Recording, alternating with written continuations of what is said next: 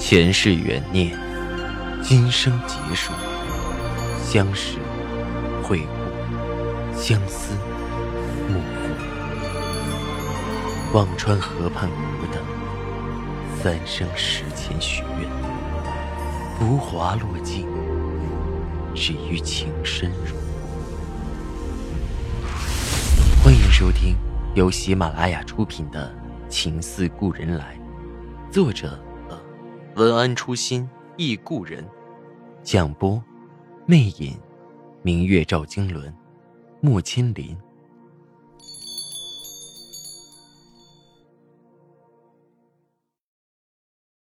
第四集，老秦是顾军的系主任，当初顾军进这所高校是老秦力荐的。所以，顾军就自然的进了老秦的实验室，主做服装面料研发。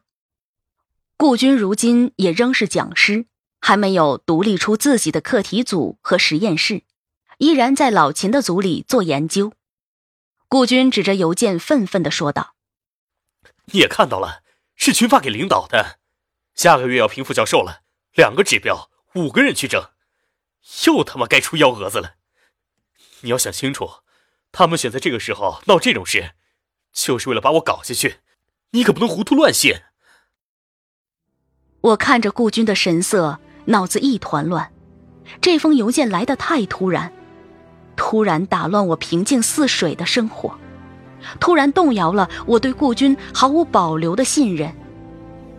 我希望那封邮件只是无中生有，但是顾军并不坚定的眼神。微微发慌的神情，让我的心一点点沉了下去。可是，到了什么地步，我不知道，甚至害怕知道。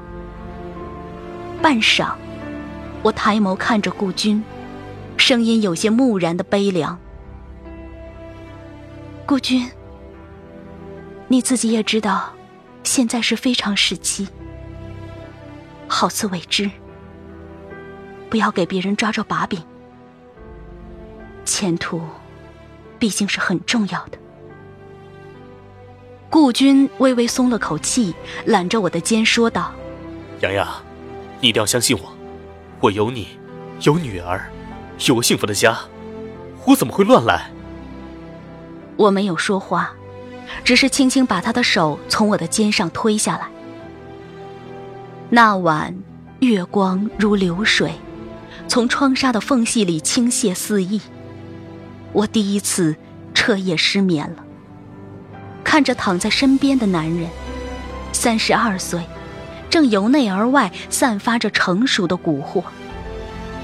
岁月在女人身上是杀猪刀，到了男人那里却成了雕刻师，笔笔画出味道。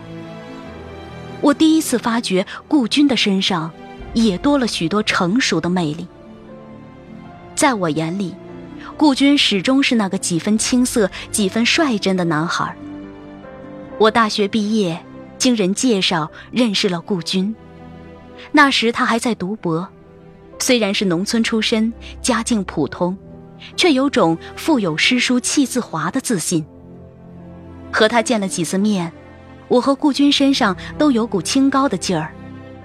也许这一点让我们彼此吸引。虽然没有爱得死去活来，也温馨甜蜜的相处了两年。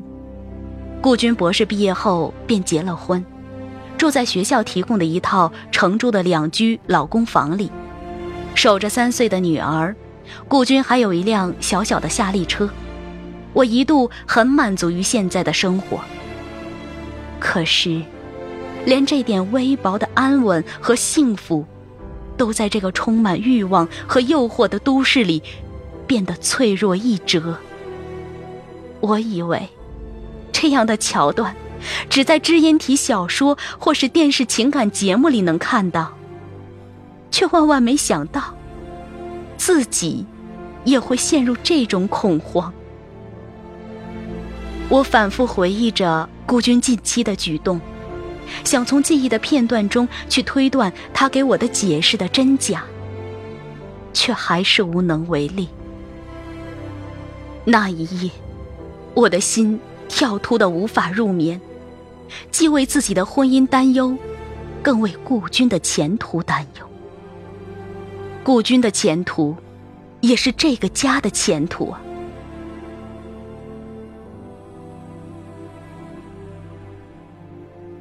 接下来的几天，顾军被院领导叫去谈了几次，回来告诉我，事情的影响没有想象的那么糟。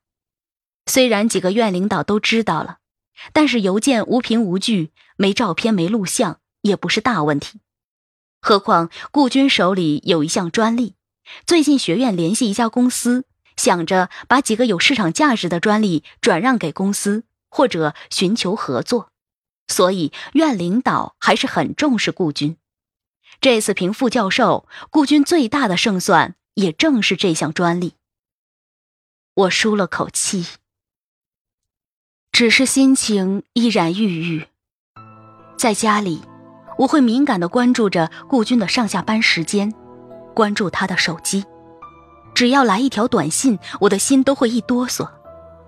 顾军会大方的把手机递给我，不放心就看嘛，都是工作中的事儿。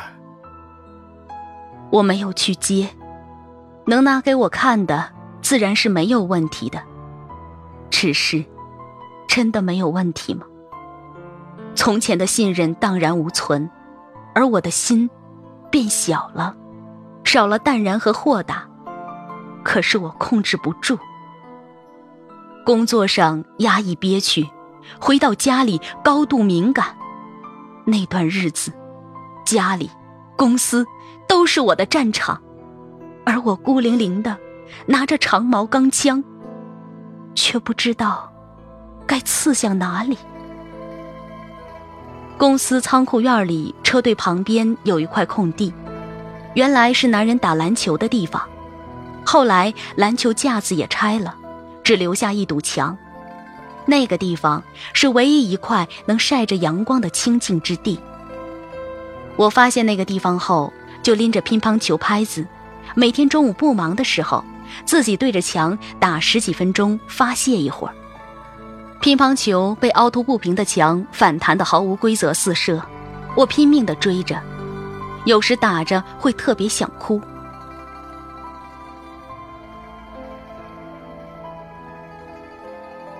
有一次姚青莲来了，默默看了我几分钟，第一次很诚恳的对我说：“姐，我真佩服你。”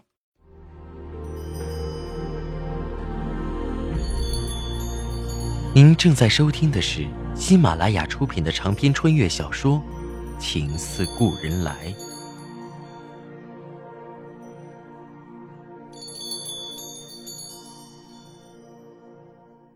不过打着打着，我倒传出个“乒乓辣妈”的称号，甚至有次销售部搞定了一个大单子，在一个休闲山庄活动，销售部门经理韩小航。还让姚青莲死活拽上我，陪销售总监肖兵打球。好在肖兵倒没什么架子，几盘扣杀下来，我打得尽兴，肖兵打得痛快。韩小航眉开眼笑，姚青莲暗暗提醒我，别忘了抱着牛人的粗腿。肖兵的特殊谁都看得出来，所有部门的最高领导划到部门经理为止。偏偏销售在经理之上设了总监，下一步肯定还要升的。我还犹豫着，姚青莲已经大大咧咧对肖兵说道：“ 青阳球打的不错吧？哎，以后可以经常切磋嘛。哎，对了，总监电话多少来着？”肖兵温和的笑笑，报了一串数字，说道：“有机会再打。”周五。烟雨绵绵的下了一天雨，也是顾军随着领导参加专利商谈的日子。下午，顾军忽然给我打电话，说专利初步谈得不错，晚上公司邀请院方到一家温泉度假村活动活动，可以带上家属。第二天一早回来，我立即拒绝，我并不擅长应酬，尤其是还要面对一堆可以决定顾军前途的人，更让我无所适从。以前我也从不陪顾军出席这类场合，顾军却是第一次语气坚定：“洋洋，你一定要来。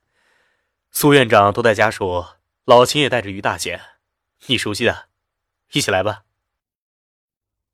于大姐是老秦的爱人，就住在我们楼上，平日里非常熟悉。于大姐也常照顾我们。算了，你自己应付吧。我仍然推脱。上次邮件的事情后，我对他一直有些别别扭扭，既担心又害怕，哪里有心思陪他夫唱妇随？老婆，我求你了，你帮帮我。顾军的声音。忽然有了几分乞求。这个时候，你必须出现呢。我瞬间明白了，是的，邮件事件刚过，在这个敏感时期，我必须陪他去秀恩爱，去辟谣，才能保住他的声誉。心忽然间就沉了下去，除了机械的答应了一声，再也没有力气。记得前些日子。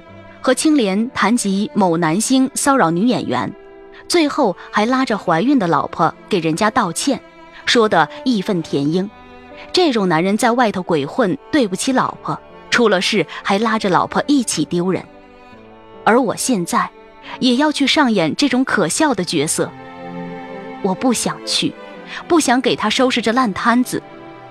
可是婚姻就是这样。一张红本把两个人拴成了一个共同体。只要你还想和他过，他的好歹就是你的好歹。顾军自从工作事业一直不太顺利，虽然顾军是博士，但是如今北京博士硕士满街跑，面对着学校里不少的海归，顾军的学历显得极为普通。加上顾军性子里些许清高，不善逢迎。除了老秦，其他几个学院领导对他并不是很赏识。虽然顾军没日没夜的做实验，拼力的工作，文章也发了几篇，但影响因子太低，所以顾军之前申请副教授都被别人挤了下来。顾军也变得消沉了许多。今年是最关键的一年，老秦从系主任荣升副院长，顾军作为老秦课题组的人。胜算又大了几分，而且五年是个坎儿，普通学历的到了五年也够格评副教授了，何况是博士毕业的顾军，如果这次再评不上，就真的说不过去了。这样的情况，即便我不善于交际，即便我心中耿耿，也不得不披上一副淡然的铠甲，陪着顾军奔赴他的事业战场上去周旋。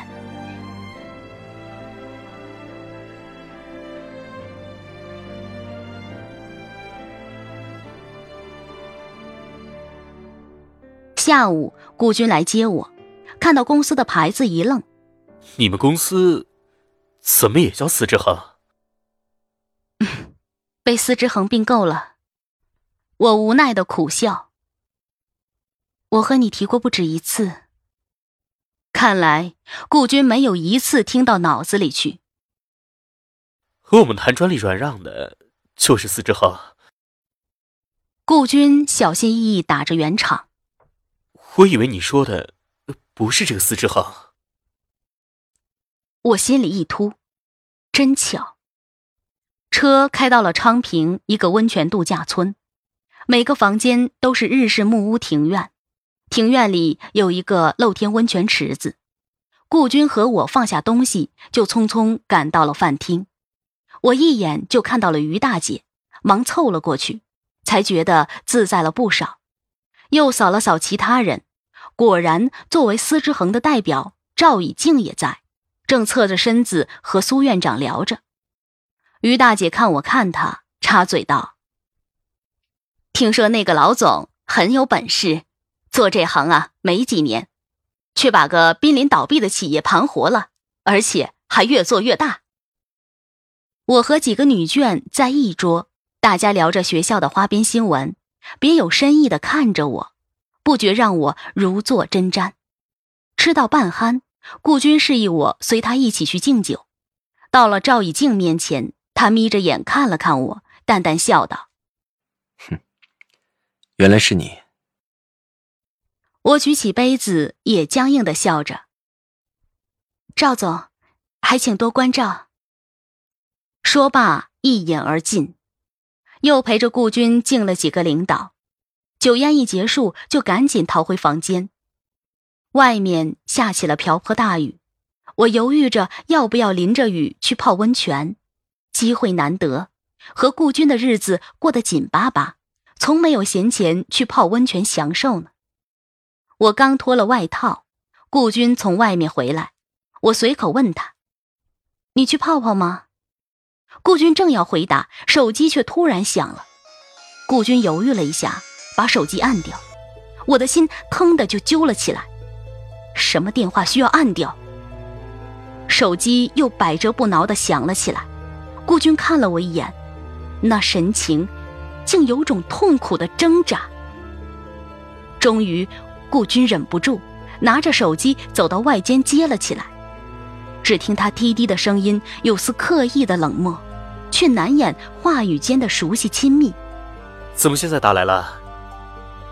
顾军走到了院子里，我跌坐在了床上，脑子轰的炸开，背后的肮脏还是现形了，我视而不见韦氏的太平，还是被人刻意的撕开。过了一会儿，心事重重的顾军拿着手机回来，沉着脸对我说道：“洋洋，我有点事儿，必须马上回去。”说罢，起身就走。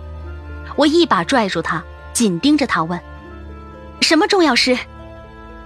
刚演完戏就坐不住了吗？”顾军用力甩开我，声音焦急：“我向你保证，绝不是你想的那样。”但我必须回去。说完，也不等我回答，头也不回冲出了屋子。我被他用力甩在床上，磕得腰生疼，挣扎着站起来，身上的痛，心里的痛，让我的血轰的冲到了头顶。抓了件外套，跟着顾军冲了出去。等我追出去，顾军的车早就开走了。我跑到度假村门口。只见车一溜烟向东边回城的路绝尘而去，我拼命挥着手，却一辆出租车也没有。雨下得很大，我像只落汤鸡一样站在门口，全身哆嗦。忽然耳边一阵喇叭声，我忙让开路，那车却在我身边停住了。赵以静放下玻璃问我：“你怎么在这儿？”赵总，我可不可以搭你的车？匆忙中，我仿佛看到了救星，紧紧扒着车窗，大有赖上去的趋势。车门的锁开了，我冲上去，急急的指着前面的方向：“帮我跟那个车，银色的夏利。”又补了句：“别被他看到。”听众朋友，您刚刚收听到的是喜马拉雅出品的长篇穿越小说。情似故人来，作者文安初心忆故人，播讲魅影，明月照经纶，莫千林。更多精彩有声书，尽在喜马拉雅。